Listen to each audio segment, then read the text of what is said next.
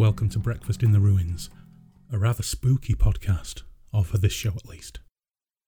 As it's that time of the year, Phil and I have decided to root back into our hazy memories of the early 80s and pull out an old favourite, at least as far as memory serves, from our early teens. Back when Pops and my uncles were throwing piles of 60s and 70s pulp paperbacks my way, there were just a handful of non sci fi and fantasy books making their way into the mix, and some were of the horror or at least supernatural variety. There was the Panther edition of Tales of the Supernatural Volume 2 by Arthur Machen, or the to a 10 year old, the baffling but disturbingly titled The Doll Who Ate His Mother by Ramsey Campbell. There was the Sphere edition of The House on the Borderland by William Hope Hodgson, and the equally marvellously covered The Devils of D Day by Graham Masterton. And the paintings that graced the covers of the last two would pop up elsewhere over the years, including on heavy metal record and magazine covers. There was one author, though, that became synonymous with the forbidden fruit feel of horror, and at my school in Hull, on what we called wet breaks, i.e., when it was pissing down so we couldn't go out to play outside, older kids would oversee classes for 15 minutes, or longer at lunchtimes, to cover the teacher's fag breaks, and they'd have the feet up on the teacher's desk. And on a couple of occasions, I remember an older boy had a copy of the NEL edition of The Rats by James Herbert. I was familiar with the author's name as my Uncle Phil was reading a copy of Herbert's second book, The Fog, that would come my way some time afterwards. At school, once the teachers caught wind of the fact that copies of The Rats were doing the rounds of the older kids, who were probably around 11 years old at that time, they were banned by the headmistress and quickly went underground. James Herbert wrote The Rats in the early 70s, and it was published in 1974, quickly becoming a runaway hit and selling out in three weeks. For the most part, it was trashed critically, but Ramsey Campbell said of Herbert, The Rats announces at once that he won't be confined by the conventions of English macabre fiction. And he said that the book can discuss its underlying themes so directly without becoming pretentious. It's one of Herbert's strengths. The success of The Rats as well as prompting three sequels by Herbert, also arguably kicked off a massive craze within publishing houses for more killer critters books, leading to knockoffs like Slugs by Shaun Hutson and the brilliantly titled Night of the Crabs by Guy N. Smith, which I've still never read but really need to. And if you're interested, check out Lord Sampa's library for more details on Smith's crab universe. The third novel in the Rats sequence, Domain, combined the vicious menace with one of my overriding obsessions as a school kid Nuclear Holocaust, being published the same year as Threads aired on the BBC. I was so obsessed, I even wrote a missing chapter for my English class. In the book, the protagonists find their way into a government bunker, but the rats have been there already. So I filled in the blanks and described Thatcher and the Tory cabinet getting eaten. It was my first effort at fan fiction, I suppose. Herbert would go on to write a further 22 novels before his death at the tender age of 69, and would become perhaps a little more toned down as he matured. His books were also very widely adapted over the years, mostly his less lascivious and overtly violent books, such as The Survivor, Fluke, and Haunted. But to my generation, I think he's still best known for that early rash of, at the time, shocking and in your face horror. Of course, there's always an argument as to whether books like this are really true horror, but all I can say is that The Rats is overtly horrific for sure, in more ways than one.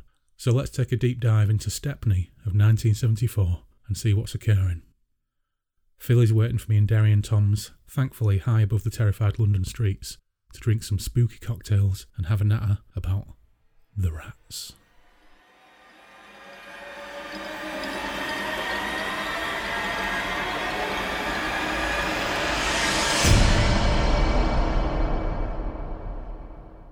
Well, here we are. It's Halloween. We're in Derry and Tom's roof garden, high above the streets of London, and we've got a spooky cocktail to kick us off. What have we got, baby? Uh, a spooky old fashioned. This is very spooky, old fashioned. What's making it so spooky? I made it in the dark. it's actually just a regular old fashioned. I made a spooky old fashioned last night using grenadine. It was a little bit too sweet. Um, and besides, I've just had my own personal Halloween by eating some of those uh, Carolina Reaper peanuts that you got me, and I only had two. and dear listeners, I had to go and have a cornetto to settle my gob down because it was absolutely outrageous. But anyway, enough of that. We're here to talk about spooky Halloween horror, and we've chosen The Rats by James Herbert. So, Phil, The Rats by James Herbert. Had you ever read it before? I had as a child. It was Yeah. one of the first books I remember reading away from obviously the school curriculum, and I remembered really enjoying it at the time. Yeah. Interesting to go back to. Mm, yeah, it's. Uh, I think we'll talk about some of those features, but um, reading it in the early eighties, as I did when I think I was about ten or eleven years old, or maybe twelve or something like that, and being kind of suckered into it because it is a fast-paced book and it it rattles along at, at a heck of a pace. Yeah, reading it forty odd years later, well, no, sorry, thirty-five maybe years later, slightly different experience. Absolutely. And also because it's quite short, that explains why it was easy to finish it as a child as well. Yeah, yeah. Um, Of course, it was James Herbert's first book, so we've got to. I suppose we've got to cut him some slack. But you know what? Let's just get into it. Yeah. So we kick off with a prologue, and I'll just read a little bit of the prologue. The old house had been empty for more than a year. It stood, detached and faded, next to a disused canal, away from the road, screened by foliage gone wild. No one went there, nobody showed much interest anymore. A few windows had been shattered by the neighbourhood kids, but even they lost interest when nothing more than silence responded to the crash of broken glass. In fact, the only interest that had ever been shown by others was on the day they took the old woman away. They knew she'd been living alone since her husband had died, never went out, and was only rarely seen peering from behind lace curtains. She never parted the curtains, just gazed through them, so only a hazy spectral form could be seen by anyone interested enough to look. Her groceries were delivered every week and left on the back step. Powdered milk was included amongst them. The local grocer said the old woman's bank paid her bills regularly every three months, with never any queries as to the contents of his delivery. Which suited him. He'd been given a list at the beginning for a regular order, but if he forgot to include a pound or two of butter, or a pound of sugar now and again, no one noticed. No one complained. Still, he was curious. He used to see her occasionally when her husband was alive, but even then she didn't have much to say. There were a couple of queer old birds, her and her old man, never going out, never having company, but well off because they'd been abroad for years, and since their return the husband never seemed to work. Then the old boy had died. The grocer wasn't sure of what, but it had been a recurrence of some tropical disease he'd caught whilst abroad. The old woman was never seen after that, but the grocer had heard her. Nothing much, just the scraping of chairs or a door closing. He'd once heard her shouting at someone, but never discovered who. People had begun to wonder about her. Some heard wailing coming from the house one night, laughter another. Finally, complete silence for over a month. It was only when the grocer found his previous week's delivery still on the doorstep that he reluctantly reported the matter to the police. Reluctantly, because he feared the worst and hated to see a nice little regular order come to an end. Anyway, it turned out she wasn't dead. A policeman was sent to investigate, and then an ambulance arrived and took her away. She wasn't dead, just a lunatic. As far as the grocer was concerned, she might just as well have passed on because that was the end of his little number. It had been too good to last, so the house was empty. Nobody came, nobody went, nobody really bothered. In a year, it was barely visible from the road. The undergrowth was tall, the bushes thick, and the trees hid the upper story. Eventually, people were hardly aware it existed. So that's quite a tidy little prologue that sets up a little bit of mystery, but also sets up one of James Herbert's favourite things, which is people just being arseholes. Yeah, he's a very uncaring grocer, isn't yeah, yeah. Uh, I, I just love that bit about the grocer. So, anyway, so but uh, people being kind of generally a little bit mean is a, a regular feature of this book.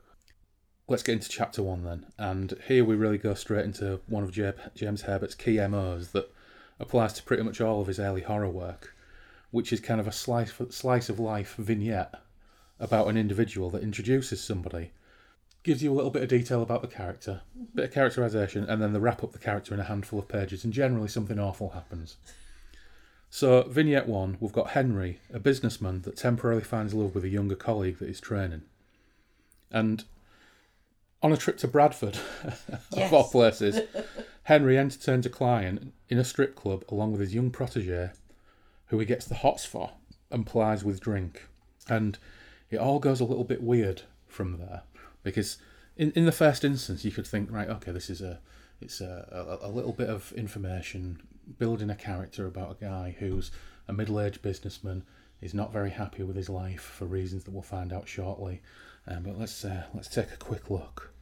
So they've been in a strip club with this client and he's been feeding Francis his young protege booze and plying him with scotch Since early afternoon. yeah, and um, and there's a little bit here actually where in the, the strip club it says the boy was a bit green, of course, but they'd shown him how real men acted when they were confronted by naked thighs and fleshy tits. And um, the word tits don't come up very often in the book, but the word thighs comes up incredibly frequently. It does actually. He's got a bit of an obsession with thighs. yeah. But it says when they got back to the hotel, the Hotel Guilfoyle had chosen for special reasons. The boy was sick. He wasn't used to drink, but Guilfoyle had plied him with whisky all afternoon. Now he began to have regrets. Perhaps he'd overdone it. Francis had been sick in the cab on the way back from the club, and then again in their room in the sink. Guilfoyle had ordered black coffee and poured three cups into the half conscious boy. There was a mess on the boy's coat and shirt, so Guilfoyle tenderly took them off and scrubbed the worst spots in hot water. Then Francis began to cry. He was sitting on his bed, head in his hands, his pale shoulders shuddering convulsively. A lock of fair hair fell over his long, thin fingers. Guilfoyle sat next to him and put his arm over the boy's shoulder. The boy's head leaned into Guilfoyle's chest, and then he was cradling him in his arms. They stayed like that for a long time, the older man rocking the younger one back and forth like a five year old, until the sobbing faded into an occasional whimper. Guilfoyle slowly undressed Francis and put him into the bed. He gazed at him for a while, then he undressed himself and got him beside the boy and closed his eyes. Guilfoyle would never forget that night. They'd made love, and the boy had surprised him. He wasn't the innocent he had seemed.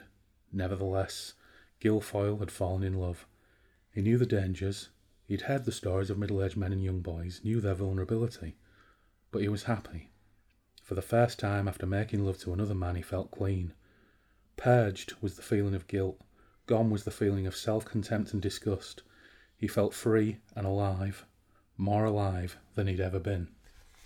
Okay, But when he's talking about, you know, this young lad was more, more aware of what he was doing than he first thought. He took advantage. yeah, we need to unpack this a little bit, Which- don't we? Back. Um, we need to have a think about this. So this is written in 19, probably 1973, published in 1974. Is this a weird combination of James Herbert trying to write something quite sensitive and tender about a middle-aged, repressed gay man who finally finds love with a younger man, but didn't really realise how kind of creepy it would seem 40 odd years later that effectively he's just date raped this boy um, Yeah. by plying him with alcohol. knowingly plied him with alcohol all afternoon, Yeah. knowing what his intention was, because he'd said he had feelings for him before they went away on this trip. Yeah. Are, are we to understand that? Is, is it something to do with James Herbert's attitude, or is he describing?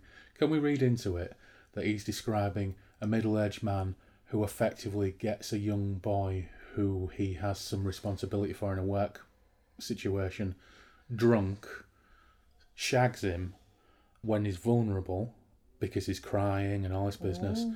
and then justifies it to himself by his like his own internal coming out and it's really really hard to unpick where James Herbert is coming from with this And he didn't say, okay, he undressed him and then he undressed himself.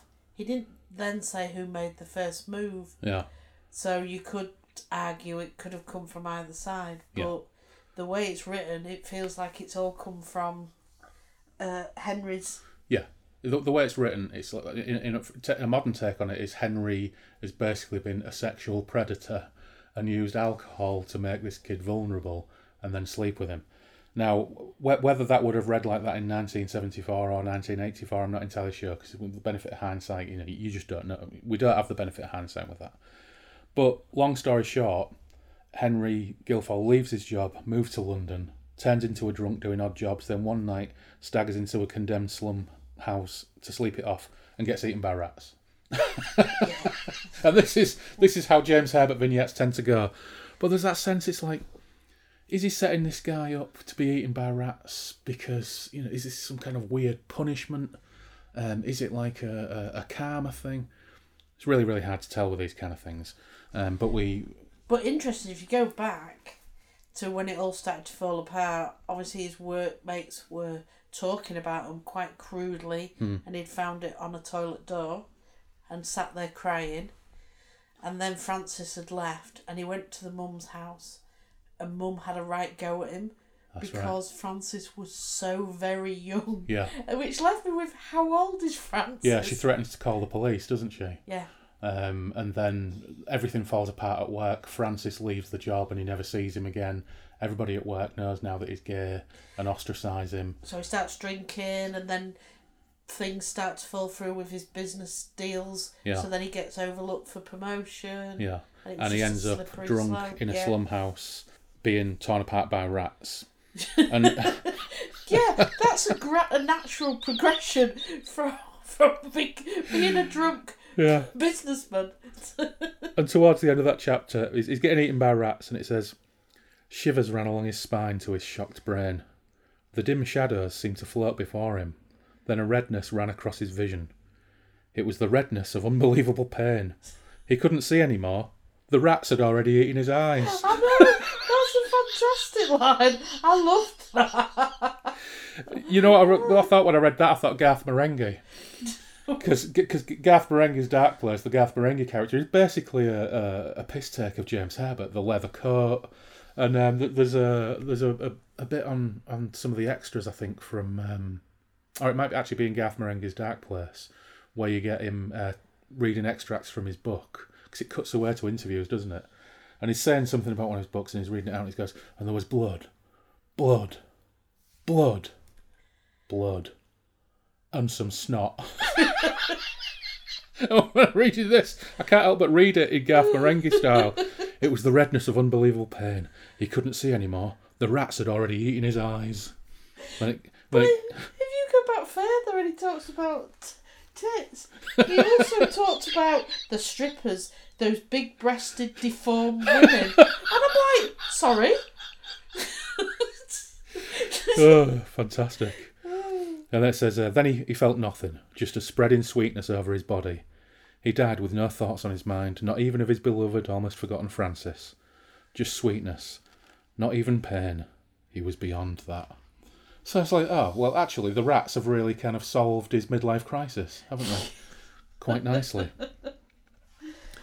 So that's the first of those vignettes, and we'll, we'll get a few more. But now, chapter two, we meet the hero. Harris, teacher, lover, socially conscious pervert. Yeah, it's got everything. Yeah, I put in my head, Harris, the hero? Yeah. Question mark. I put the hero in inverted commas. So, so we meet Harris. Now, Harris teaches in an inner city school with lots of impoverished kids, and he has a particular affinity for a cheeky lad called Keogh. And He's an art teacher. Mm. So he talks about the creativity, doesn't he? And yeah, skill. Yeah, but it's, it's, it's got this thing where he's, he's kind of a, a little bit socially conscious and socially aware, isn't he? And he's teaching in this inner city school, and he says, Harris wondered if it was worth it. He had his choice of schools to teach in, but he wanted to help his own kind. No, he wasn't that noble. This was his home ground. He was in his element here. Besides, they paid more for teachers in underprivileged areas. Still, Barney showed promise. Maybe if he talked to the boy's parents, they'd let him go on to art school. His thoughts were interrupted as he heard the school bell. Going through the gates, he heard the clatter of running footsteps behind him. Two giggling girls, both in short skirts, both with bouncing breasts, both about fourteen years old, flounced past. Anyway, the crumpet's good, Harris smiled to himself. I read it. I read it. And I was like, what? oh my god. We're supposed to like this man as the hero. Oh, incredible. Absolutely How incredible. did he get away with It's product of its time, I guess. 14 year old girls? Yeah, yeah. Oh, What a champion bloke. oh, Oh, hero. so anyway, young Barney Keogh, he reports that he got bitten on the hand by a big rat by the canal. Oh, oh my word. Poor, poor, poor lad. And on to chapter three, our second vignette. and we meet sweet, chuckling baby Karen and the family dog Shane. I have to say, it's a good vignette. It's it's very sweet the way it's described, the relationship between like the thirteen or fourteen month built old baby and the dog, and Yeah. and all that business. And we find out a little bit about her mum and dad and their plans to move somewhere a bit nicer. And Karen's mum, Paula, who was a housewife, and her dad, a mechanic, they've got this idea that they can buy a new house in a nicer part of London. That really dates the book. Um, but anyway, rats come out the cellar and eat Karen and Shane. That poor puppy, that poor puppy. And then it was trying to save the baby, but Yeah. yeah, that didn't work either. yeah, so it's a brave Shane. And actually, it's, it's pretty effectively written. Yeah, that passage and the panic of Paula realizing that her baby is being overrun overrun by rats the size of small dogs and Shane's vanishing into the midst of them fighting bravely to protect the baby but ultimately failing and uh, poor Paula runs out into the street with uh, the remains of her baby in her arms it's it's really quite upsetting Was there a bit of you there that thought when she went next door for a, cup of sugar or a tea bag or whatever, she should have took the baby with her? yeah, possibly. I, th- I think that there is there is always that argument. I mean, it was different times. Perhaps it was um, quite you know quieter. Oh, back in those days, nobody used to lock the doors. You know all that kind of nonsense about rosy kind of idea of the past. But yeah, going next door to number one, going next door to borrow a cup of sugar is so seven, 60s or seventies, isn't I don't think it was sugar, but Yeah, yeah, but that, that type of thing. But yeah, Yeah, perhaps leaving the baby alone in the kitchen with Shane the dog. But in Paula's defence, uh, rats the size of dachshunds coming out the cellar to to eat a baby. not expected. Probably not what you expect to happen. So yeah, poor poor Karen. And chapter four. So Harris takes Keogh to the hospital, and there's quite a nice little bit this because there's obviously got a bond Yes. between Harris, the pervert teacher, and uh, and young Keogh.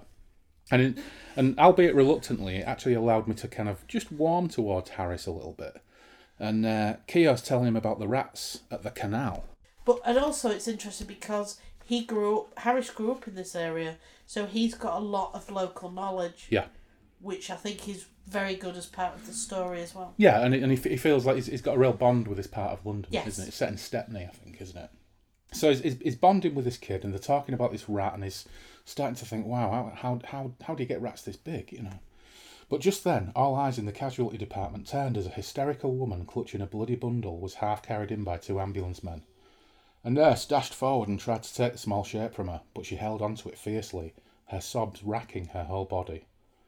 It was then that Harris realised what she was holding. It was a baby, but by the look of its blood soaked body, it couldn't possibly still be alive. Oh, the poor little sod, thought Harris.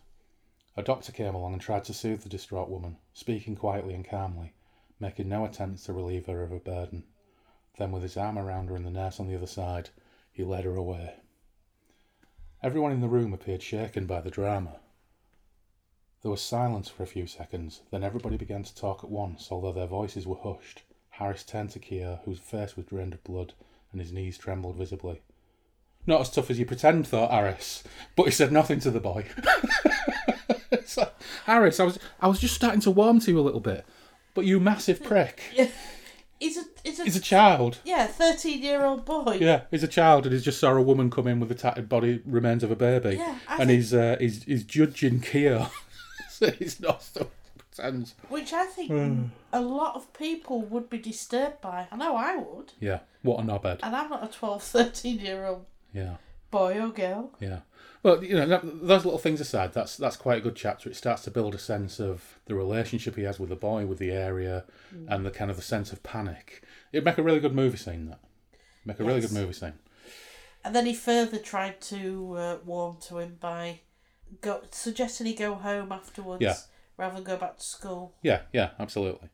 So on to chapter five, which is our third vignette. So we've had Henry, we've had poor little Karen and Shane the dog, and now um, I'm not going to go into detail on this because this is so mean spirited and wrong headed. This entire chapter. Yes. and it goes on for 16 pages. I don't know why he was getting out with Mary Kelly. I have to be honest. No, no.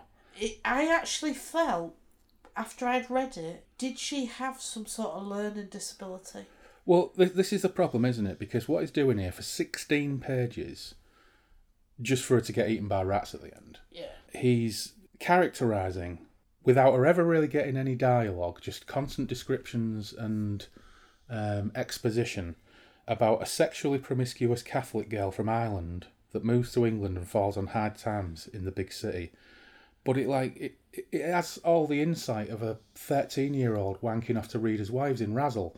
It's it's really really quite poor, and she gets eaten by rats at the end, but not before she's been half beaten, beaten to death with bricks by homeless tramps. Who want her good quality gin? Yeah, who murder a fellow hobo for a drop of booze. Um, Yeah. But that's actually not the worst thing that happens to her.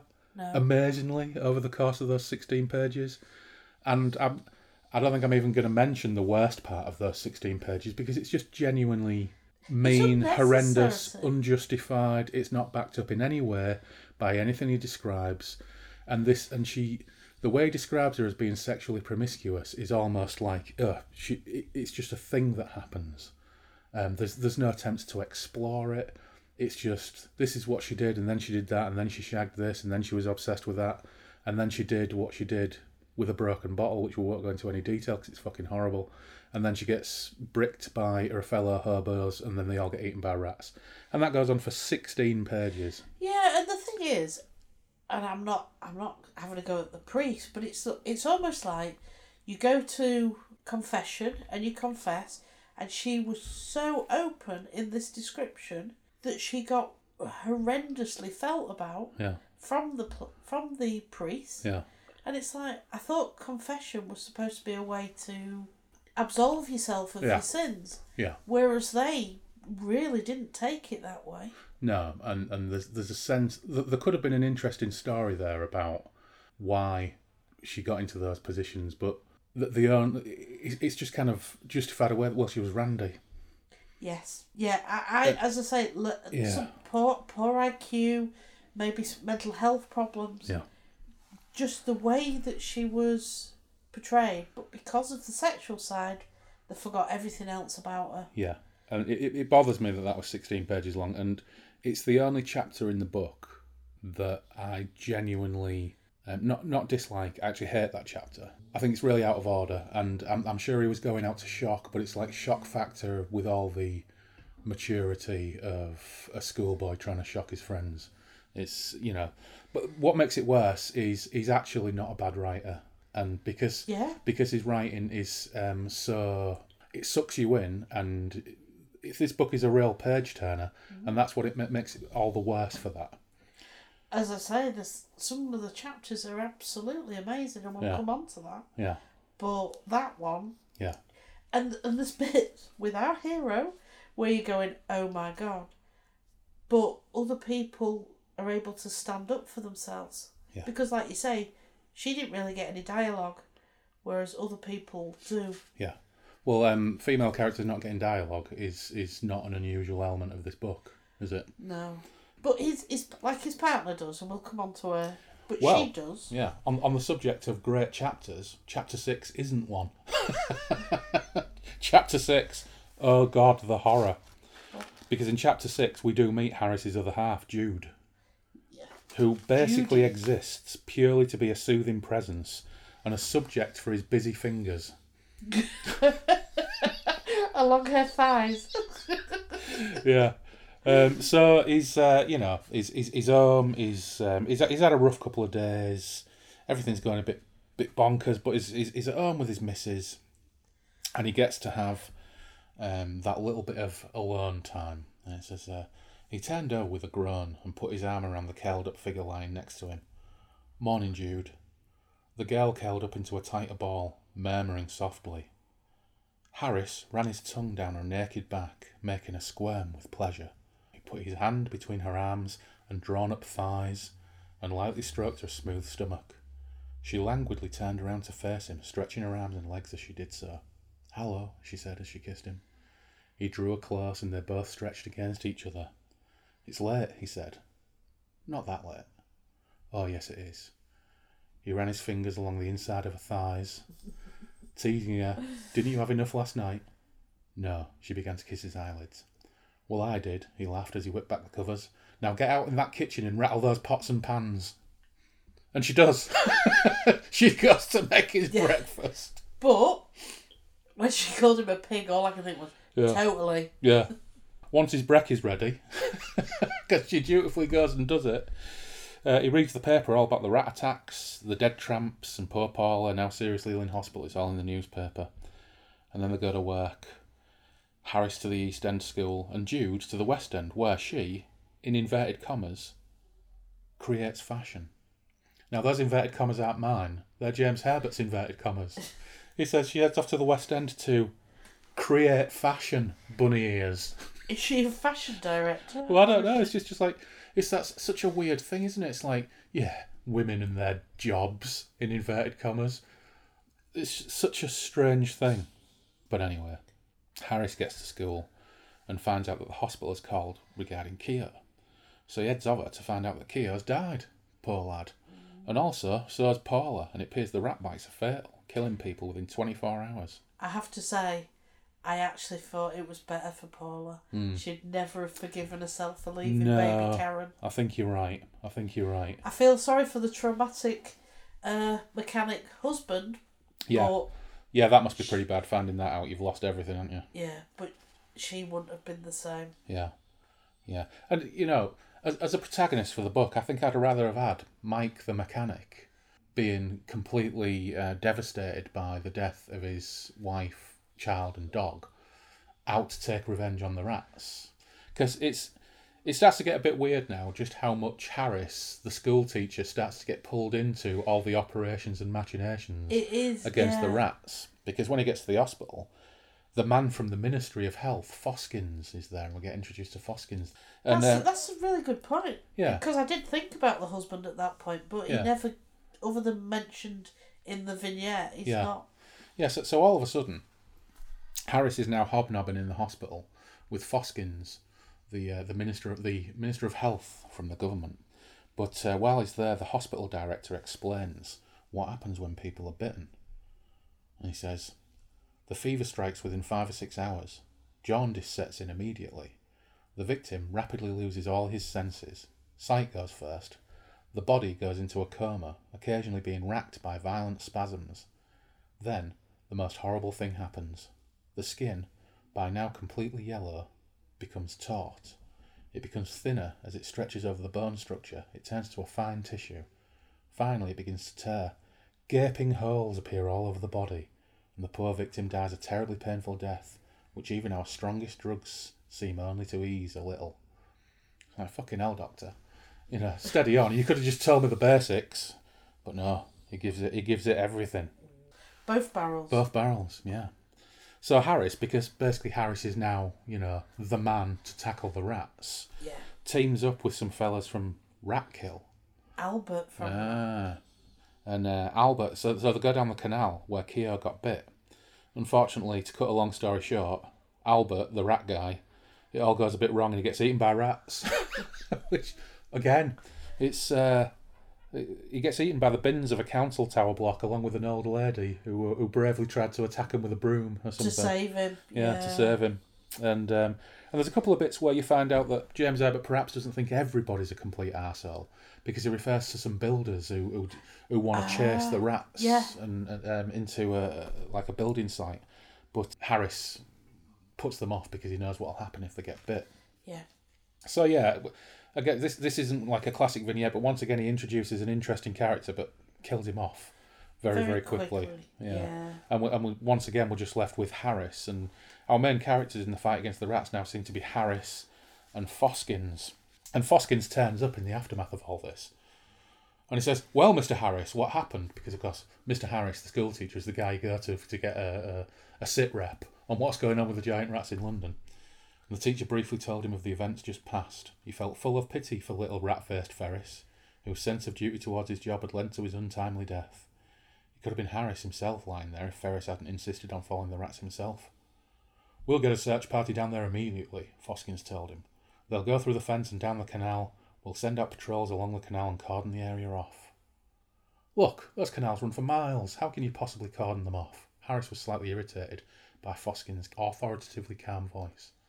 And in any case, how are you going to cordon off all the sewers that run beneath this city? That, Mr. Harris, Foskin said coldly, is our problem. So yeah, get in your fucking place, Harris. you knobhead. Well, yeah, he he is a teacher. He doesn't work for the Ministry of Ministry of Defence. Yeah, so after Foskin tells him to know his place, I, I did think for a second, was James Herbert a teacher at some point? And this is some kind of weird fever dream about uh, about teachers being superheroes. But anyway, we skip straight on to chapter 7, and the first line is fantastic. Harris was in no mood to go back to the school that afternoon. It's like, what, what, well, why would you be? Why would you be? Keogh the boy's dead. You've been explained to you what's going on with the rats, and you've just had a, a massive confrontation with rats, and you and your new mate from Rat Kill has been torn apart in front of your eyes. Yeah, Yeah. that's enough to make you think. Do you know what? I need some me time. Yeah, why would you? So Harris goes on to wander the streets, musing on the sociology of tower block culture and lack of safety and disaster in a tower block caused by council ambivalence and the incompetence of authority. Hmm, so all of a sudden this seems very, very relevant and not dated in, a- in any way. Quite topical. Yeah, he talks more as, as well at this point, doesn't he, about his childhood and growing up. Yeah, yeah, he does, and he's he's he's, uh, he's obviously has a massive connection with this area. And it says then he had to smile at himself. He was still a student at heart, a rebel against the powers that be. As a teacher, he was directly under the control of a government body and was often exasperated by committee decisions. But he knew there were fair-minded men and women who really did care amongst the committee members, who fought hard to get the right decisions. He'd heard many stories of individuals who'd fought for the government ban on free milk for kids, for instance, of men and women, including teachers, who had all but lost their jobs because of their opportunities. And it goes on like this um, about his kind of feelings and his, his social conscience. And he gets home and he has a kip, and then he has a bit of comfort from Judy. So they decide to go away for the weekend. Judy says okay, and then he says, "What's for dinner?" And that's the end of that section. So he's this um, this this kind of uh, socially conscious superhero, but he's certainly not afraid of asking his missus to get the dinner on. So he gets home early after a shocking day and he never thought, maybe I could get something on for Judy's tea for when she comes in. Oh God, no, no, no, that's a woman's place. By Jingo. So anyway, chapter eight, they go down to Walton to stay with Aunt Hazel. Now, Aunt Hazel is like a, a an amusing old aunt who doesn't get a single line of dialogue. At least she doesn't get eaten, I suppose, which is a bonus. Well, she she invites them, asks them what they want to eat, and uh, asks them if they want to come and work along to the jumble sale. Yeah. Well, that's true. Yeah, so they go to the Vicar's Jumble sale, No, they didn't go. didn't they? Yeah. No, they Oh, went they're to ex- Stratford. They go and explore Stratford and Avon, don't they? Yeah. and uh, and get pissed off at tourists, but also have a grand old laugh. For example, when he says, "Look at those women," the teacher said in amazement. They all look the same. They're all fat and they're all wearing glasses. I don't believe it. Judy burst into laughter. He was right. They did all look alike. Yeah. Yeah, that, at that point I'm thinking, Judy, you deserve each other. Judy, you're a knobhead as well. Yeah. But then the, they find they find a, uh, a nice little grassy slope and decide to have a shag. Well, so there's a there's a paragraph here, and I'm not going to read it, but let's just do a little summary of words. So we get moist, we get thighs again, we get panties, we get thighs again, we get wet, and we get thighs again, because he's obsessed with thighs and touching thighs Yeah. and stroking thighs and fingering thighs. And then they rested for a few minutes, their bodies relishing the warm sun, enjoying the light breeze on their nakedness. I love you, darling, Judy said. Good, because I love you. Reluctantly, they dressed and Harris lit a cigarette. Judy settled back against him and they both studied the cobalt sky. A voice broke through their tranquil thoughts. Susan, don't go too far, Poppet.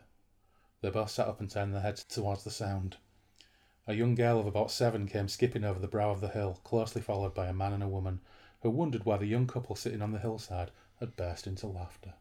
Oh, what a pair! Well, one thing was, it helped with his tension, because he'd been tense after going into Stratford with all the crowds and Yep. feeling claustrophobic. Yep. So, chapter 9 is another vignette. They've done their shagging, so we get a break from Harris and Jude for a while. We get uh, another vignette on the underground about Dave Moody. What's the score with Dave? Well, Dave has got a girlfriend, and his friends describe her as a prick teaser. Oh dear. Uh, apparently, she when she, when he goes to see her, she's increased the number of days that she wants to see him, so he's not allowed to do his football and see his mates, and then he has to catch the last train, and apparently she's cold towards him, but then she becomes a bit more fruity and a bit more open Hmm. just towards the end when he knows he's going to have to dash for his train. Yeah. So he's deciding whether or not he wants to finish with her when he goes down to catch his train. Yeah. But this being the rats, it gets eaten by rats, don't they? On the underground. But at- this point, we get introduced to uh, a, a guy who works on the station called Errol, Errol Johnson. Yeah. And Errol is a black man working on the London Underground, and he escapes into a Dormark private. He's uh, he realizes that there's millions of rats crawling all over the station. On the next page, there's a little thing about the station master, and the station master choked on his tea as he heard screams coming from the stairs.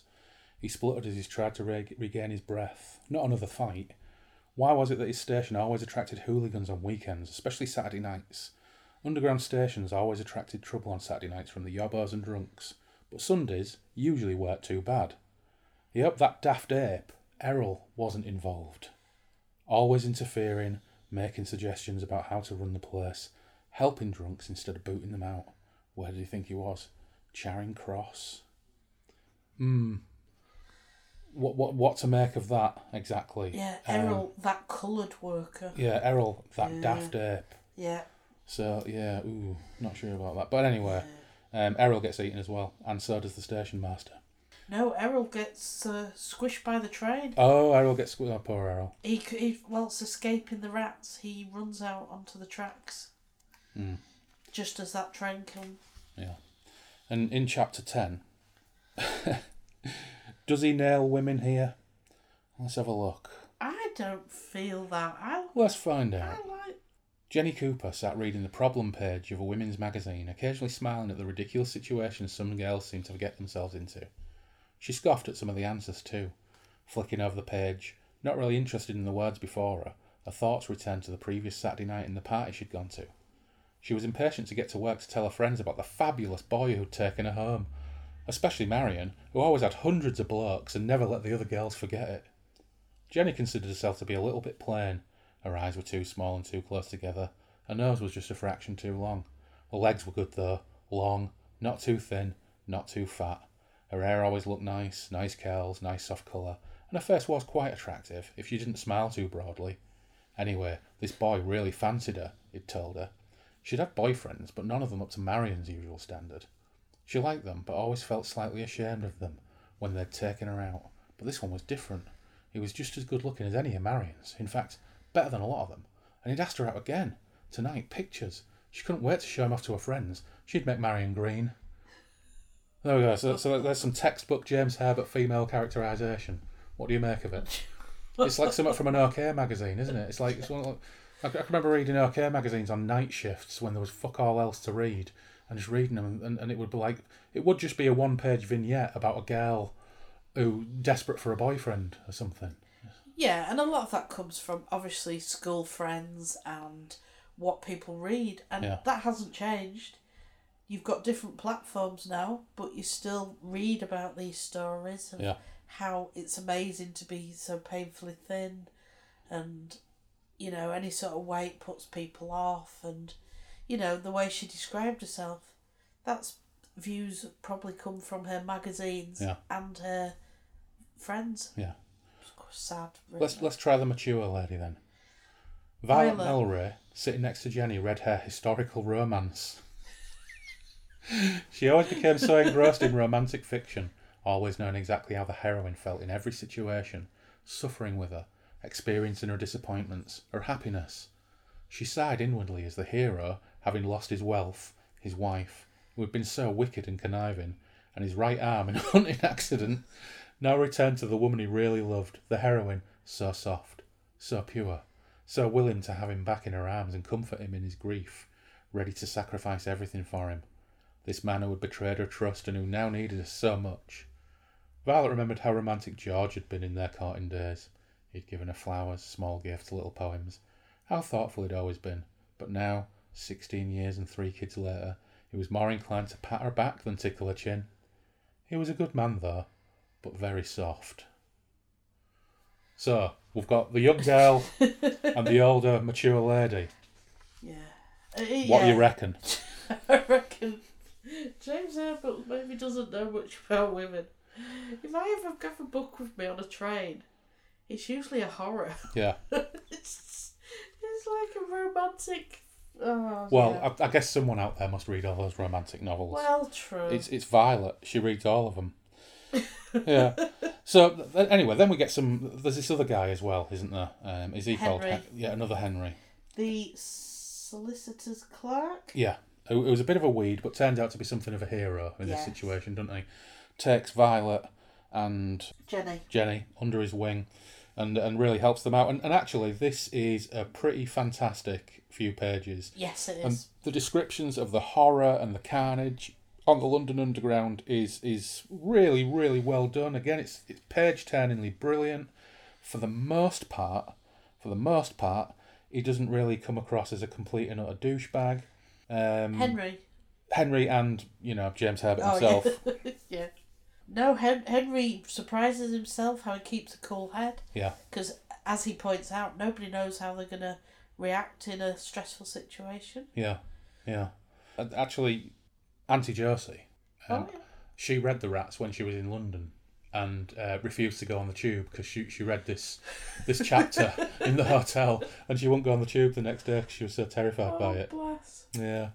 So j- just at the point where you think he's not been too much of a douchebag here, it's just really good. It reads uh, so uh, Henry is looking at the carnage and says below him was part of a nightmare, a scene from hell. He saw bloody covered limbs, torn faces, ripped bodies. A man stood almost opposite him against the wall, stiff and straight, his eyes eyes lifelessly staring. It seemed into his own, while three or four rats gorged themselves on his bare legs. A fat woman, completely naked, cried pitifully as she beat at two rats clinging to her ample breasts. Yeah. Oh, f Really? oh, yeah. Jim, Jim, mate, you know you were doing so well, you were doing so well, but just those little James Herbertisms creep in and kind of take you out of the action. You've got to say, my first question when I read that was, why is she naked? You know, biting at her chest through her clothes. Why was she naked? Yeah, and and the reference to ample breasts. Yeah. At, at what point, when rats are eating a naked woman, do you comment that her breasts are well, they're ample? How big are her breasts? Oh, they're ample.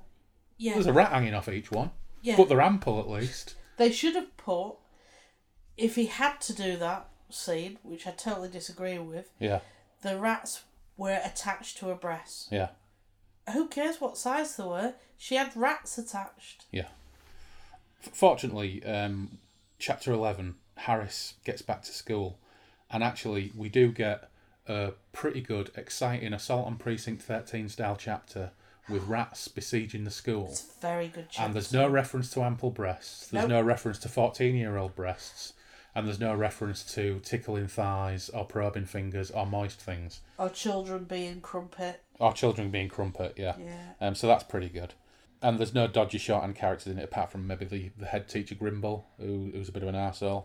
Um, oh, he's the deputy head. He's the deputy head, is he? Oh, have, have I got him muddled up? Yeah, I can't remember, but he's a knobhead either way, isn't he? Um, he's, he's, not- he's a bit of a, a, stuffed shirt and a bit The- pompous. Yeah, the headmaster makes unwise decisions. The deputy head is a bit of a pompous fool because Harris basically takes charge of the whole situation. Yeah. Um, and some firemen and coppers turn up, and we get some heroic firemen and copper action as well, Yeah. which is pretty good. And then they uh, they pump gas into the uh, into the cellar where they're all trapped, where they, they trap the rats. But we get a proper description of one of the rats at this point, because uh, he manages to lock one in a staff room. It says its body must have been at least two foot long, its tail another nine or ten inches. The bristly fur wasn't exactly black, but very dark brown, with lots of black speckles mottling it. Its head was larger in proportion to the ordinary rodents, and its incisors were long and pointed. Its half lidded eyes had the lifeless gaze of the dead, but its partially covered teeth seemed to wicked, grin wickedly. Even in death, the body seemed deadly, as though the disease it bore could be passed on by mere touch. So yeah, um, two foot long rats with foot long tails and big teeth. It's it's actually uh, it's it's pretty scary. Yeah. It's pretty scary. So fortunately, they managed to fight the rats off for the most part, and uh, after some exciting action with um, where the principal gets killed and various other bits and bobs, uh, they do actually manage to rescue all the children, which is nice. Yeah. Because, you know- Yeah, the only one who gets. Uh, obviously, there's the caretaker in the cellar. Yeah. And the headmaster got bit when he went to fight off those two rats. Yeah. Earlier on. Yeah. So just after we get a chapter where they actually manage to save all the children, within the first paragraph of the next chapter, we find out about a baby getting dragged from its pram and killed and eaten by rats. Black Monday for Londoners. Black Reports Monday. came in at regular intervals all day long. Reports of deaths and injuries. The underground tragedy was the major disaster. The school had, had almost been the second. Deaths occurred in bizarre ways. The man who went to get his car out and found his garage full of the vermin. The baby left in his pram in the morning sun, laughing at the black creatures to be dragged out and killed. The priest saying his morning devotions alone in his church. The two electricians rewiring an old house for a new tenants. A pensioner living in the top of a new council building, opening her front door to take in her milk. The dustman who took off a dustbin lid to find two creatures lurking inside. I love that. Do you reckon? Do you reckon they got inside just to lay a specific trap? And put the lid on top of themselves. Yeah, yeah. And um, there were miraculous escapes too. A postman delivering letters to a basement flat 10 to find three sets of evil looking eyes staring at him from a coal bunker. The rats made no attempt to attack him as he stumbled backwards up the stone steps. A gang of dockers were trapped by rats in a dockside shed. They escaped by climbing stacked crates through the skylight and across the roof. And a milkman warded off two black rats by throwing milk bottles at them. A housewife found a hall filled with creatures. She ran upstairs and jumped from a bedroom window into the street. But perhaps the most fantastic escape of all was the newspaper boy on his early morning round, who took a shortcut across debris to find himself in the midst of 30 or 40 giant rats. Amazingly cool for a 14 year old boy, he calmly walked through them, taking great care not to tread on any. For no apparent reason, they let him pass without harm. The boy would never have been de- believed, save for the fact it was seen from the road by two men on their way to work. There was no explanation for the phenomenon, no logical reason. And that's a question I had from it all. And I was hoping for an answer. Yeah. Why were some people totally ignored? Yeah. When I read that, I thought, oh, I wonder if they'll expand on that. Yeah. And the, and, and, and he doesn't. He doesn't. It's just, it's just thrown in there out of interest. But actually, they could have done something with that. Yeah, because I thought, is it that thing of people who've got terminal illnesses Yeah. Yeah. or something that the vermin wouldn't find nice to eat upon? Mm. you know, oh, I'm not eating him. He's, he's he tastes a bit ripe Well, was that thing in World War Z, didn't there, where they suddenly realised that the zombies don't attack specific people, Yeah, and that turns out to be like a sort of a crucial plot point. But this is just That- thrown away. Yeah. Really, it's thrown away. So everybody's going mental with panic, and uh, Foskins, the uh, Under Secretary of State and the Minister for Health in the Ministry for Health, accepts responsibility and resigns. and then the rat rat kill get lots of criticism, and the pest control companies Yeah, are supposed to work together, but of course they want to outdo each other to get the to get government contracts. yeah. Yeah. It depends. Yeah. Depends who your friends are. Yeah. So H- Harris um, does have a little meeting with uh, with Foskins, and it turns out that Foskins actually um, he resigned, but he's still technically in charge of the response. So of course, Mr. Harris, being a school teacher, one of his boys was bitten by a rat, is obviously his name is top of the list for the disaster response gang. So anyway, they've got a plan, and the plan is to implant a virus in the rats. Mm. Unfortunately, the plan entails uh, injecting the virus into puppies, sticking them in cages. Yeah, not happy. I'm with Judy on this. That's why I didn't tell her. yeah, yeah.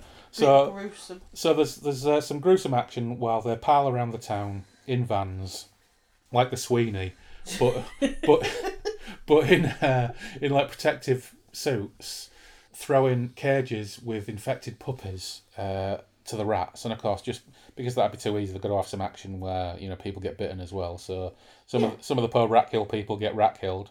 Yeah, but the thing is, right? So you've got the people in all this protective gear, and ha- and helmets and gloves. Yeah. And then the driver doesn't have his helmet on, so gets bit. Yeah. Yeah. Yeah. But to cut a long story short, it turns out to work quite well because in chapter 13 we find out that the rats come out on the streets to die. And people who get bitten by rats suddenly start to survive even though they're ill for a long period of time. And Foskins gets completely exonerated of any blame for initial mistakes and reinstated publicly to his former position, getting congratulated by the Prime Minister. So, of course, in chapter 14, to celebrate, Judy gets bath time finger bang, doesn't she? Brilliant. Because, of course, you can't have a chapter with Harris and Judy together without some kind of mention of him probing her thighs with his fingers. Oh, that's right. She's in the bath while he's taking a phone call, Yeah. Yeah, that's right. which Uh, obviously led to sex. Yep, of course. And we get a new one. So we've had wet, we've had moist, we've had thighs. Now, for the first time, we get small mound of hair. Playing with her small mound of hair. Abs- was it absent by abs- absent? Oh, he, Uh. he stroked the inside of her thigh, her legs parting slightly to allow him access. He pulled gently at her small mound of hair, almost preoccupied with his own thoughts. That's it. Almost preoccupied. He says, I might just have a look around the area, see how things are being cleaned up. Might even do a bit of painting. Oh, brilliant. Oh. Just He just can't, can't help himself. That there is one line in the sequel, Lair, and I was when I was reading this, I realised that it didn't pop up in this, it's in Lair. And there's one of those vignettes early on in Lair with a couple camping in Epping Forest. And for the first time in a James Herbert book, you get a reference to Moist Triangle. Oh, really? or, or, or hair moist triangle. It's stuck. It's stuck in my brain because it's such a bizarre fucking description. It's always stuck in my brain. But yeah, But yeah, so he, well, before they get at it, obviously he says, We've been invited to a party yeah, to give congratulations to Foskins. yeah. Unfortunately, while they're there, they get news of another attack in North London this time, not in the East End. So, chapter fifteen, vignette time again, but we get double vignettes in chapter fifteen. We get the cinema vignette where Stephen Abbott is sitting in the darkened cinema trying to touch up his bird. Trying to get some because he's actually got himself a good looking bird this oh, time. Oh, yeah. You know, Yeah. seriously, James Herbert. Yeah, she was very fussy, and she deserved to be with her looks. I know. Best looking bird in the club. Just, Oh, yeah. it's absolutely amazing. His arm reached around her shoulders, and she snuggled against him. One of her hands rested on his thigh. What is it about fucking thighs? The area under her hand became the centre of his feelings until the weight caused starings elsewhere. Etc., etc., etc. Sticks his hand in his shirt, etc., etc. Um, giddy at the feel of warm flesh of her tummy. Oh. And then, then there's there's a line. He cupped her breast tremblingly. fucking hell, man. Anyway, they all get eaten by rats. Yeah, she screamed, she got bit. Suddenly, mass of rats. Yeah. And as the f- looked up at the film, didn't he? Yeah. He tried to escape, but there was no escape. Yeah. And he looked up at the screen and said, "The end." Yeah. Um, when you take out the tremblingly cupping breasts through blouses Yeah. stuff, again, it's another good description of pandemonium Oh, it's and a, horror Yeah. and, and, and terrible death and destruction. Once you get through, but once you get through that first bit of chapter, where it's about him copping off with his girlfriend, it's a really good chapter. Yeah, there's, there's there's some really good little bit little descriptions as well. Like there's a point where Stephen is is fighting with a rat, and then and a, a guy helps him out and, and pulls it off. He sees his plight. Brave. It says, "Man in front saw his plight and bravely grabbed at the rat clinging to his leg and pulled. Abruptly, the creature released its grip and turned on the man, biting into his face. He went down screaming in agony." And there's another bit where it says a group of teenage boys had formed a circle back to back and were slowly making their way up the aisle, kicking out at the vermin with their heavy boots. Unfortunately, they could get no further than the thronging mass of people around the exit. It's really cinematic. Yes. It's fast paced. It's Yeah. action packed. It would make a, again. It would make a great scene. Well, yeah, because you think they would escape if it weren't for the fact that all of the other people were blocking the exit. Yeah, Very good, yeah. And then we get vignette two in this chapter, which is the zoo. George. Oh, George at the zoo. Poor George. George Fox George and his animals. loves the animals in his care, and when the other zookeepers are trying to get out, he he, he stays back to to release the animals and, and the big cats and everything else. So so they've got a fighting chance. And then bugger me, the cheetah kills him. Well, he's another one, I believe, that the rats ignore. yeah, yeah, They go for the animals. yeah.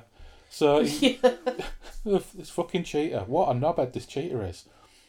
So he's, he's let out the he's let out the lions and the lions have sprung out and he's let out the tiger, the leopard, the panther, the puma, the jaguar, the cougar, Yep. and they're all having a massive pitch battle with these rats. Yep. Um, this would be awful in a film because it'll all be CGI, it'd be terrible. Yeah. But it, it reads great and it says only the cheetah remained in its cage. Come on now, Sarah, you must come out, pleaded George. But the cautious animal merely snarled from the back of the cage, baring its teeth, raising a claw. Please, Sarah, there's a good girl. There's nothing to be afraid of. You've got to come out. In desperation, he began to scramble into the cage. Come on, girl. It's only old George. I've come to help you. He slowly advanced on the cheetah, hand outstretched, talking soothingly all the time. The animal crouched away, snarling more ferociously. It's me, Sarah, George. Only old George. The cat sprang at the old keeper and within seconds reduced him to a bloodied carcass, dragging the dead body around its cage in triumph. Then it sprang from the cage and streaked towards the fight between cat and rodent, but instead of attacking the rodents, it leapt on the back of the panther, oh, I know. sinking its teeth into its shoulder. Bloody Still, the vermin poured in, and the battle between might and multitude continued to its bitter end. Well, e- even the cheetah is a complete knobhead. Thing is, that you should have left Cheetah when it started snarling at you, George. Yeah, You should have left it. Yeah. You can't save everybody. But, you know, even George, you know, couldn't expect James Herbert to write the Cheetah to be a massive cockhead, could he? You know, to be fair. Oh, So, anyway, the poor zoo animals, they all go down fighting. yeah. and uh, and now London is locked down. And Harris, look, because he's Harris, has got a fancy schmancy security pass and is off to Whitehall, and he's he, he- he manages to get uh, Jude a job as well in admin. To to with maps. Yeah. Oh yeah. Don't want it to be a full on job. Yeah, so don't, don't worry, uh, don't worry about your fashion job. I'll get you a job as a secretary in the emergency response section. And they've got this uh, they've got this plan um, once again, but this time it's to use gas. And Judy said, "Will it work, darling?" Judy interrupted his thoughts. He turned towards her, smiling tightly, unable to hide his unease. "It's got to, hasn't it?" he said, stopping to allow an army army lorry to pull out from a row of other brown vehicles, all filled with soldiers wearing protective suits and each carrying gas masks balanced on their knees. He reached out and squeezed her hand. As part of the newly organised action committee, he'd been able to use some influence to keep Judy with him instead of being shipped off to the country for five days. Not that he'd wanted her to stay. The danger involved today, and possibly the next couple of days to anyone still in the city, would be great. The whole operation was unpredictable to a certain extent, but she'd insisted on staying with him, and he managed to get a dispensation from the ban, having her conscripted into the large admin organisation necessary for Operation Extirpate. Oh. So, Harris, rather than getting his missus out of the fucking city away from the rats, gets her a secretary job. Well, she didn't want to leave though. Oh, I don't want to leave you, darling. That's good. Well, yeah, of course you don't want to leave him. He finger bangs her every five fucking minutes, doesn't he? Amazingly, he doesn't do it now while they're in the car at Whitehall, which is absolutely incredible. And Foskins, obviously, with with this extra rat attack, was was sacked again, wasn't he? Yeah. So it also turns out, it turns out, surprisingly, the second surprise, the first is that he didn't finger in the car. The second is that Whitehall are going to implement his plan, which bizarrely is something to do with arm wavy, sonic wave something or other than ga- gas the rats in park. Which you you kind of think if he was a science teacher, oh maybe Yeah, he's an art teacher. yeah. Nothing against Yeah. arts teachers. So if if it it comes completely out the blue, doesn't it? Harris is like, right, why don't we use some sonic bonic bullshit to get them all in parks, then gas them, and and hey, everybody at Whitehall, including the army, listen to the art teacher. He's got a brilliant idea. A little bit out the blue that one. Well, you never heard of him talking about any hobbies in it or anything. Yeah, His only hobby seems to be Judy's thighs. yeah. They start to implement the plan anyway. London's been evacuated. There's barricades everywhere. The army is setting up these sonic soundwave machines, and uh, it says at first it looked as though the city would never be ready for the oncoming battle, but miraculously, and mostly due to the cooperation caused by fear of the public, on the fifth day the stage was almost set. Last minute conferences were held, revisions to existing plans made, final instructions to helicopter crews and the army given, and then the long vigil through the empty night, waiting for the dawn and the deciding climax it would bring. Harris and Judy laid awake most of the night, making love. Oh, really? Ah, naturally. I suppose that's the one time you can maybe forgive him because he's about to face possible death and it doesn't describe thighs or small mounds or moistness. It just says making love. Yeah. So I'll, uh, I'll I'll give him a break on that one. And of course, something we forgot is Foskins got sacked again, didn't he? So Foskins got sacked again, but after being sacked, turns out he's been doing some homework, and randomly did some research.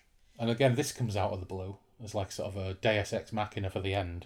He found out that some geezer, a professor, spent three years doing some top work about animal mutations and came back to Blighty to live in a lockkeeper's cottage by a canal that Harris used to play near as a kid. What a coincidence. Yeah, Professor William Bartlett Schiller. Yeah. That's Yeah. the name of her. So this, of course, is the cottage from the very beginning, 165 odd pages ago. Uh, and we found out, and he finds out that Foskins, despite warnings to the contrary, has uh, has gone to the cottage despite the magic sonic bonic bullshit machines being activated. So he decides heroically to head across town. Because they had mentioned earlier on, hadn't they, about these rats were some, similar to something you'd find in the tropics. Yeah. So maybe they should look to see if somebody had brought some over. Yeah. But then obviously they'd come up with their second idea of putting a deadly virus into poor puppies. Yeah. So because it had killed over 2,000 rats, they thought it had dealt with it all. Yeah. So forgot about all about the tropics. Yeah. Yeah, yeah. Oh, yeah, fair point. I'll forgive Foskins suddenly coming up with that then. That's good. He wanted to make amends though, didn't he? He does, yeah. He wants to make amends. I'll save face. Yeah. So Harris makes his way to this cottage that he knows about. There's a little bit of drama on the way with rats in the street and on bonnets and stuff like that. Bit exciting. Yeah, well, obviously with the sound waves, you see, it's a, again a really good description of this wave of all these rats, bar some of the really bigger ones. Yeah. Well, the one that was attacking him that didn't seem as affected by the, Mm. the noises. Yeah, and we find out there's like sort of bigger, like almost boss rats. Yeah. And uh, he, he gets to the to the house um, where the kitchen overlooks the canal, and there's actually a really really nice passage in here that's quite um, low key, but I really really like it because it re- it reminds me of those like racket feelings you have as a kid of things that are off limits. And it says um, so he gets in. It says the smell that assailed his nostrils was even stronger than before, and he quickly replaced his helmet in the hope that it would act as a mask. The kitchen still had crockery in its sink, now dusty with time. Cobwebs hung across the windows, and from the corners of the small room, ashes still lining the fireplace, uncleared from its last fire. Whoever had lived here had left in a hurry. Harris opened a door and went into a dark hall, switching on his torch, although he was still able to see enough without it. He stopped outside a door that, as a child, when the lockkeeper had let him and his friends visit, he'd never been allowed to enter. Not that there had been any mystery on the other side, but because the lockkeeper had said it was a private room, a room used for rest and reading the Sunday papers. He didn't understand why, but the unknown room presented him with deep apprehension, fear looming up inside his very soul. Nervously, he turned the handle and pushed against the door, slowly at first, but then swiftly and firmly, letting go so that it crashed against the wall. I really love that second paragraph. I think it's brilliant because it really kind of does conjure up those those images that you have. And I can remember stuff like that. It's like there were rooms, for example, in Nana and Pop's house that I'd never been in. Yeah. That I'd never been in. And Pop's had Pop because he was like a, a, a radio and electronics guy. Um, I mean, he, was a, he worked in Royal Engineers as bomb disposal during the war, then worked for a company called Ace Electric, and he was into radios and things like that, and long wave radio. And he had this room at, the back of the house upstairs that I never ever went in in my entire life. Really? Yeah, and it was just like the idea of what was in that room was so. Um, we knew not to go in there because that was Pop's, room. and it was even when, as a teenager, we lived. We'd moved out into a village, and when I was of an age when I'd started going boozing and getting pissed and going to pub and going to nightclubs or getting up to no good, I would stay at their house, and I stayed in a bedroom upstairs, which because they had a, a downstairs bathroom. Before that, I'd never been upstairs in their house ever, so it felt like wow, I'm now 16 and I've actually been upstairs in Nana and Pops's house. But even then, only to this bedroom and the bathroom next door. the room to his radio room was always closed. So there's always that sense when you're a kid, and it carries with you into adulthood. It's like um, certain things are off limits. So that's why I really love that paragraph because it describes that sense of apprehension. And even though I didn't think there was anything sinister about it, it was just somewhere he was forbidden to be as a kid, Yeah. and it adds to his anxiety and apprehension. I think it's brilliant. It's a fantastic chapter, uh, fantastic paragraph, and it really indicates actually when he's when he's on form. James Herbert is a really good writer, and this is like an early taste of what you would get, I think, in his later books, which were really more, they were less overtly violent and sexualized. Stuff like Haunted and The Magic Cottage and things like that. All really, really good stuff. But anyway, turns out Foskins had quite a heroic demise, hacking rats up with an axe before being eaten. because ultimately, everybody who isn't Harris or Jude gets eaten. Pretty cool for a Tory minister. I reckon Gove would do the same. I could see Gove in a kitchen fighting giant rats with an axe. What do you think? Yeah, right. Yeah, no, maybe so, not. yeah, it was yeah. The fact that how he describes him is, even though most of his face was missing, he did recognise the minister. Yeah, It's like, oh, that's sad. He tried. yeah, poor Foskins. I can't see a lot of ministers going down with a with a axe fighting at these rats. Yeah. So it turns out he's uh, he's been eaten by big like Primark rats guard to what he finds in the corner, which is a weird mutated two headed, strange, obese, pale, pasty, um, kind of partly blind Mulin. mewling thing. Yeah. Um, and uh, after getting a bit fucked up by these Primarks, it was a good fight with it's, the it's two. a yeah two- decent fight. But he, he fucks it up with an axe and he gives it a real good going over. And he has some choice words for it as well. And he says he lunged forward and the sightless creature tried to back away, but its gluttony and reliance on its subject creatures defeated it. It was too heavy, it was too old, it was too helpless. and it had two heads. Yeah. the body popped like a huge balloon filled with dark red blood. Harris became drenched in the thick, sticky fluid, but he hacked away at the pulsating flesh in a rage he'd never felt before. For the people who've died because of you, he screamed at the dying creature.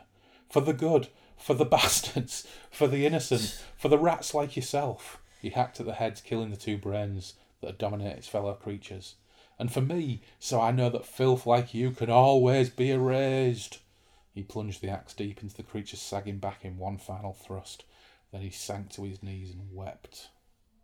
Because I thought, sorry, Harris, you're you're for it because he got bit and he got scratched and he got bit again. Yeah. But then there's a throwaway line that he'd been given injections. I'm like, Yeah, Did it say that? yeah, yeah. I mean, we found out early on that the virus had kind of weakened the rats, you know. Only the ones that had probably. But other eaten. ones probably eaten, yeah. So, so there is that throwaway thing. As it happens, I don't think Harris is in the sequel. Oh right. although I can't honestly remember. Um, it's been such a long time. But of course, we now then get a little epilogue about some rats trapped in a basement, um, who who uh, get by on some food that's been left behind by a shop, and we find out that one of them gives birth, and one of the ones it gives birth to, only a few white hairs sprouted on its pink, almost white body. It seemed to dominate the others, which brought it food and kept its body warm with their own.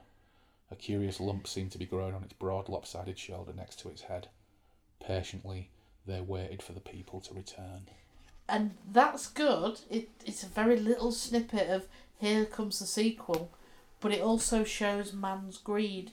The government have told everybody to leave everything open and unlocked Yeah, so that when they played the sound waves that all the rats would follow it. yeah, They shut there saying, Right, when when everybody comes back there'll be no food. We'll Yeah. make an absolute we'll make a fortune. Yeah. Yeah, Uh, In fact all they'll make is death. all they'll make is death, and they'll probably get eaten by rats as well. So that's the end of the rats. How did you enjoy that this spooky Halloween? Well, early on, we had some problems with the hero, Yeah, and if you take that out and just go with it, just go with it, I did enjoy it because, Yeah. as you say, he's he can write, and there's Yeah. some really good bits, some shocking Yeah. little bits in amongst it all. yeah. But on the whole, yeah, I'm really pleased to have gone back to it. Yeah. For all of its faults and for all that it's aged particularly badly in places, it was a rollicking read. It was an easy read. It was quite exciting in places. And the fact that, you know, James Herbert only got better and less kind of lascivious um, and kind of reliant on shock It's actually, it, I actually quite enjoyed it for all of its faults. Yeah, and I would read more because because you'd said that he gets better. I'm not sure if I've read any more. So, Yeah. Well, I think I, I, we've got James Herbert books upstairs, haven't we? Because Yeah. we were we stayed at a B and B by Beverley Minster a few years ago, and they had, I think it was Creed by James Herbert on the shelf, and I read it while we were there that weekend and really enjoyed it. So this is the reason why I've got a copy of the Rats again, um, and I picked up some other bits and bobs as well, and they're all upstairs. So you should you should dive into them because some of his later books are pretty good. Yeah. Anyway. I suppose what we'll have to do now is decide if we if we're going to tackle either the fog or Lair at some point. But we've got next Halloween. to wait for. absolutely, this was a this was a special This away is a from. special Halloween special of specialness. I have my next book chosen for me, so Yeah, it's I'm true. ready for that. It's true. Um, we're doing the Warhound and the World's Pain next, aren't we? Von Bek. Yeah, Von Yeah. Bek, the first Von Bek novel. So, it's been a delightful journey into the strange mind of James Herbert and the 74 horrifying world of Stepney. But thanks for playing. It's been an absolute pleasure and an interesting Halloween. Yeah, happy Halloween. Happy Halloween.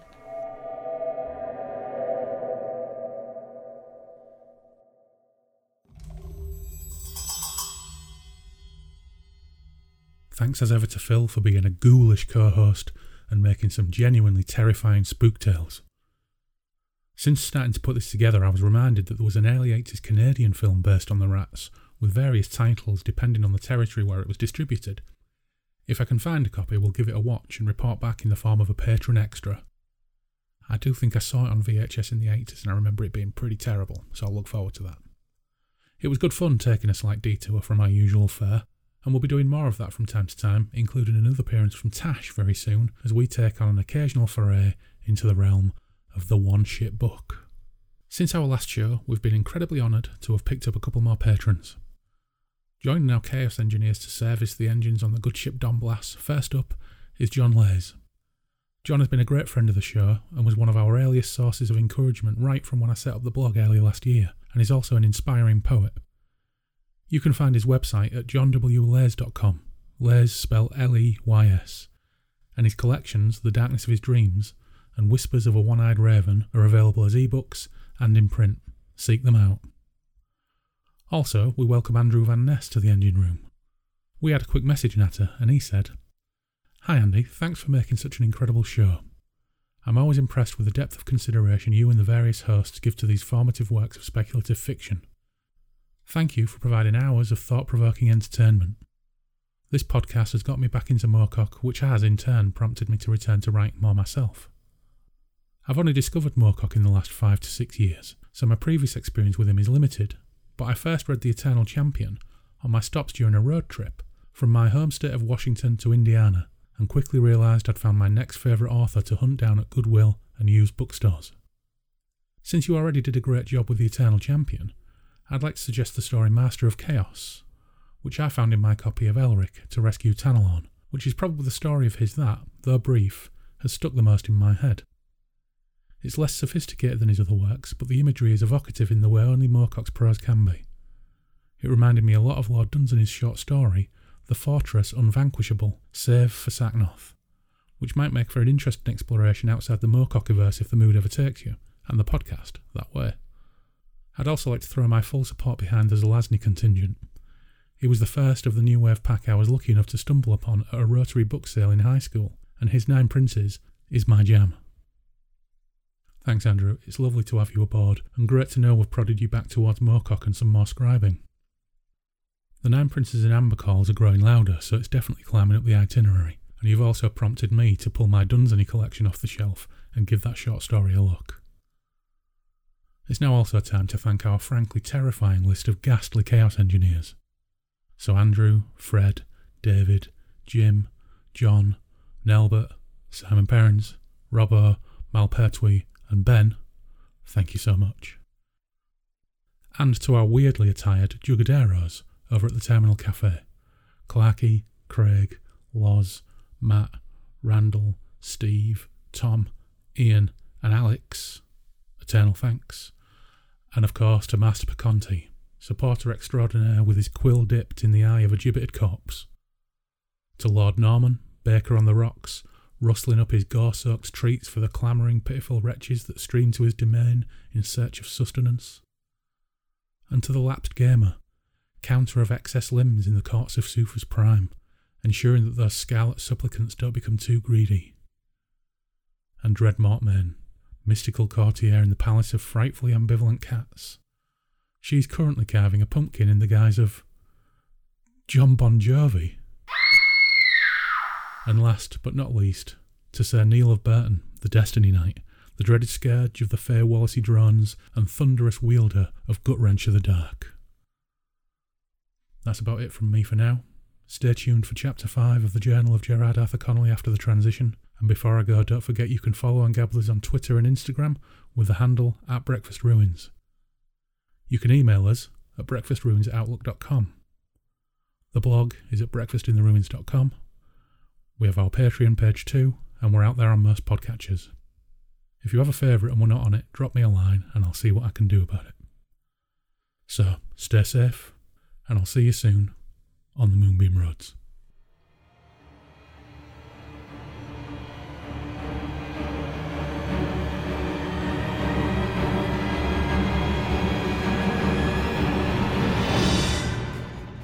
The Journal of Gerard Arthur Connolly, Chapter 5 Foxes and Crows. We set out from Trebeck with full bellies and the knowledge that, all being well, by late evening we would be enjoying the hospitality and soft beds of Castle Gravenberg. The early part of the journey was dominated by argument. Lobkowitz is a freak and a dandy. He has not a militaristic bone in his pudgy body. He won't stand against Grand Bretagne for long, if at all, Vincent spat. Militarism never did Saarbrück any good, brother. Friedrich was picking herring from his gleaming white teeth with a lady's hairpin as he walked. Lobkowitz may be a lover of the alternative lifestyle, but he's no fool, and his scholars and libraries are renowned across Europe. Where there is knowledge, there is power. You know that, Vincent. Huh. Mark my words, Friedrich. As soon as the first beast mask comes within a league of Berlin, Lobkowitz will soil himself. It is sad that his cousin is such a cripple. He had promised when we were children, he's a shrewd one. But Lobkowitz's hangers on and sycophants always ostracised him even then. I doubt he has any influence over the court these days. Ha! cried Friedrich. You were always drawn to the smarter children, brother. You would have been a formidable scholar yourself had you chosen books over horses and steel. And you would have made a worthy commander of men had you felt able to stay away from wine and skirts. Wine I can resist, but the skirts I'm powerless against, particularly the common ones. Why do you think I cannot resist the Scandian salt fish? Both laughed raucously and gripped the other's shoulder. Morton and I shared a look. The laughter died. The road we followed had described an arc around a row of hillocks crested with dead blackened trees of a genus I did not recognise. Upon swinging northward, the trees on either side of the road fell away, and an ancient stone bridge spanned a sluggish brown river to a distance of some 300 feet or so. On the far bank stood a number of dwellings, some smoking, and we could see even at this distance carrion gathered on corpses. As one, we left the road and crouched in the undergrowth along the tree line. Friedrich unslung an ornate bow and set to stringing it. Morton, who had been hanging back regularly and using his woodsman instincts to check our backs, squatted next to me. It looks like the foxes have been ahead of us all day.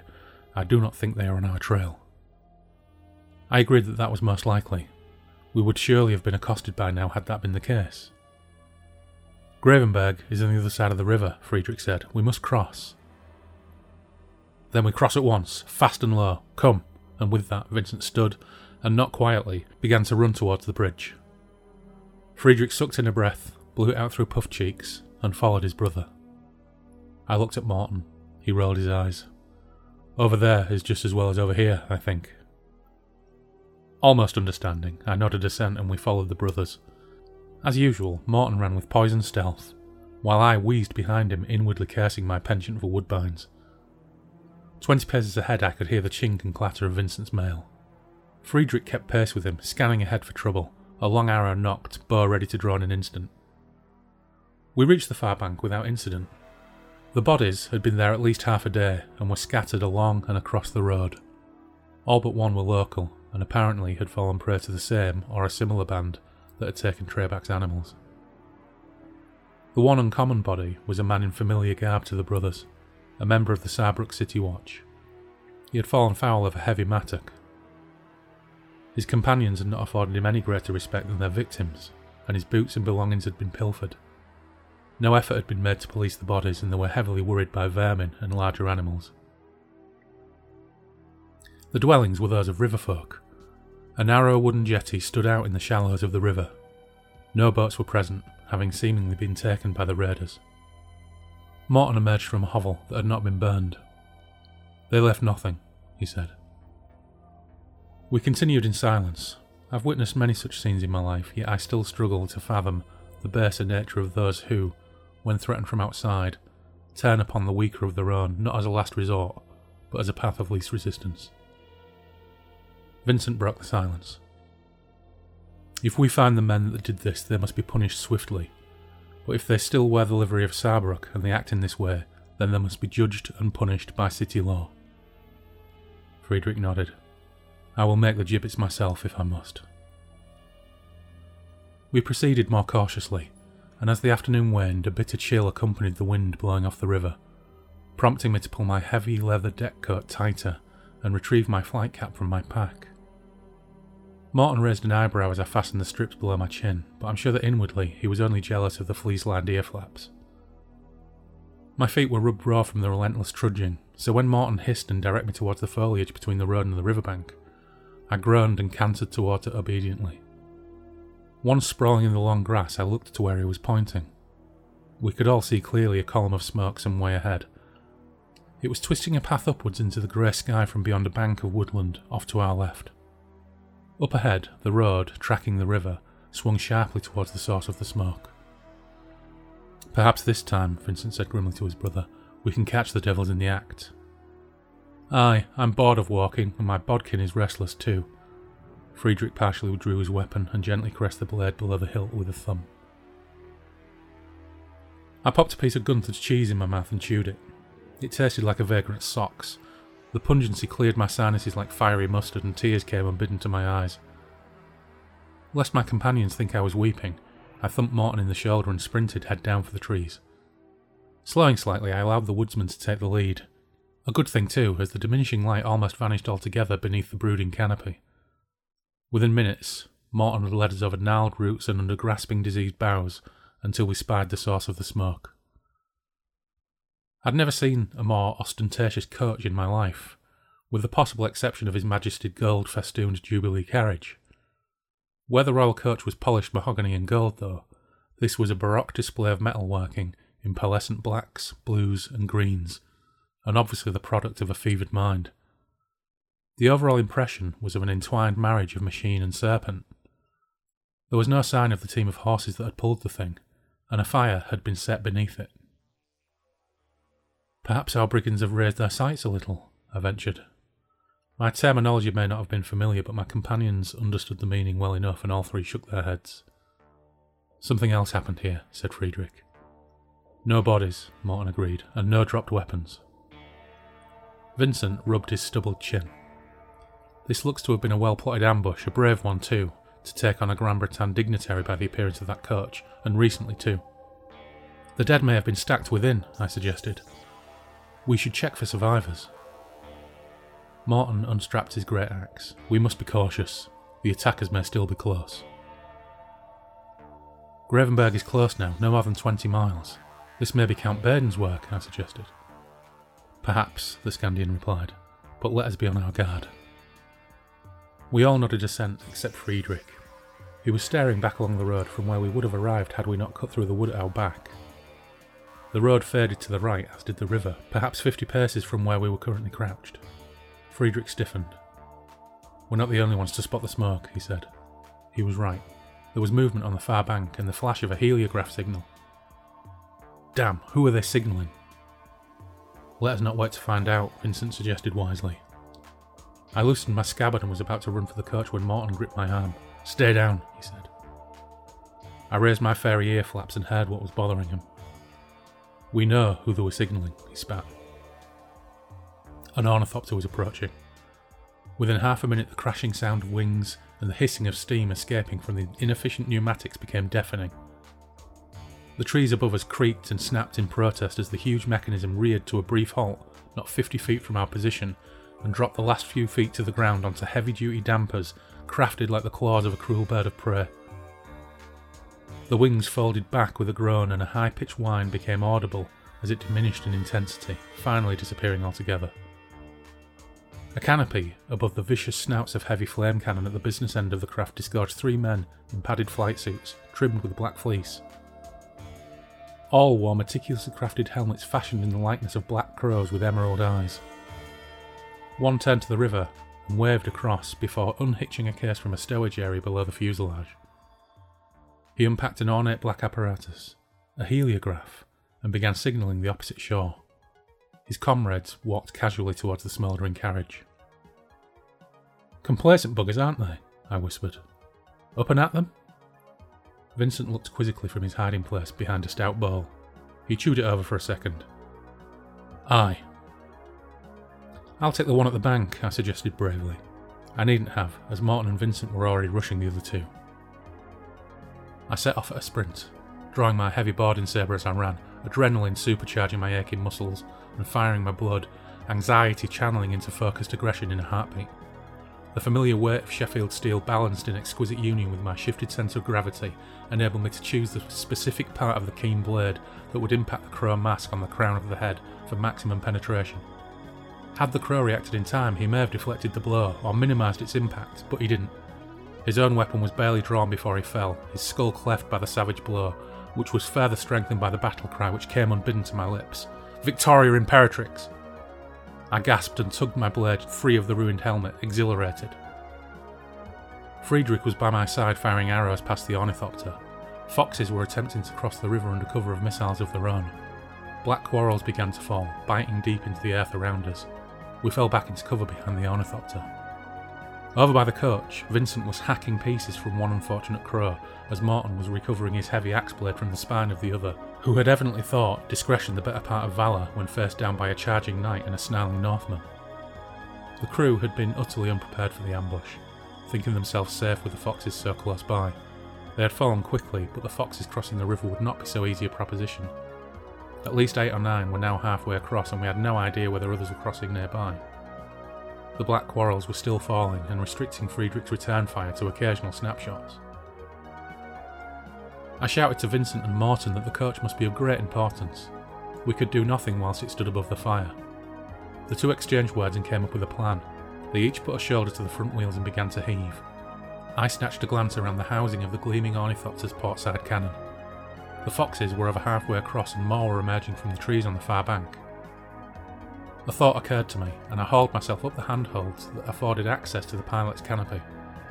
Dropping into a padded seat, I was confronted with a baffling array of levers, crystals, and cryptic measuring instruments. Inspired, I gripped the most ominous and expensive looking crystal and twisted it. A vibration ran through the entire machine, and moments later, the familiar whine steadily increased in pitch. As it did so, ruby studs to the left and right of the central panel illuminated. Although not intuitively positioned to any rational mind, the colour matched that of the man portable flame lances I'd witnessed in the field at Sabrook. I had little opportunity to look for a driver's manual, so I hit both simultaneously. Nothing happened. Looking closer, I saw that retaining clips held them in place, and they were designed to be turned and not pushed. After a brief struggle, I freed the retainers and twisted them hard.